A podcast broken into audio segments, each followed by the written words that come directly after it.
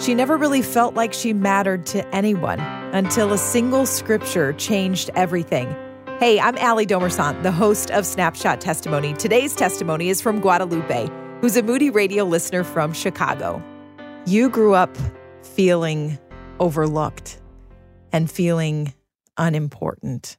Uh, I was the youngest of five children, and I believe that by the time I came around, my mother and father were like, whatever. Uh, it doesn't, you know, really matter. So I always felt like I was a third wheel in a lot of family situations. So I mean, that doesn't lend uh, anyone to really feel like they're important. Yeah. Or like they're worth something. I felt that for most of my life. And my mother, uh, trying to be well meaning, once told me if you want to ever find anybody, i.e., a husband or a boyfriend, that I would have to lose weight. Mm. So, with that came a lot of body conscious issues. Yeah. So, I spent a lot of time, you know, finding comfort in other things, uh, finding it in food.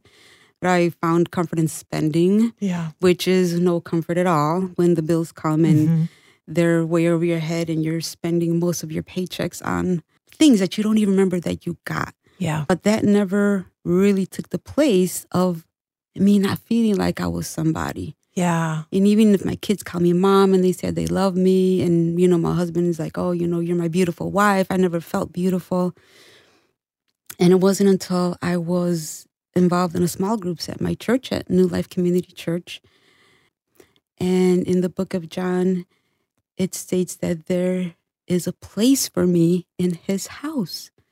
I believe the verse John 14, 2 In my father's house are many rooms. If it were not so, would I have told you that I am going there to prepare a place for you? I've never had a lot of things happen in my life that are like a thunderbolt. But when I read that, I'm like, that's amazing. I I can't believe that it's my heavenly father who loves me. So, what changed in you that day? But people would say comments that I thought were not right, you know, or that just rubbed me the wrong way.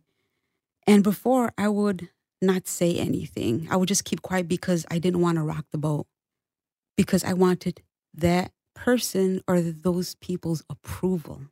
That's what I was looking for. But after having read that verse, it's like, well, whose good graces do I really want to be in? Honey, it's not their grace. It's God's grace. it's His grace. In that love and that approval, you found it. Yes.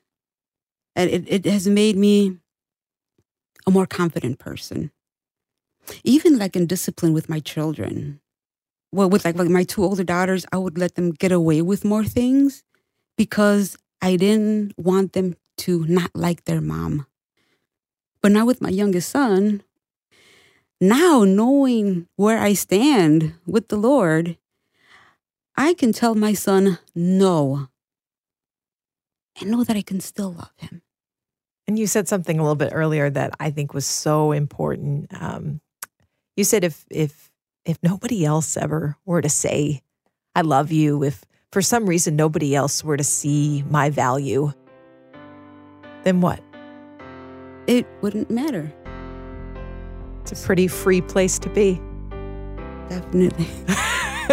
it's a, it's a weight off of your shoulders for sure.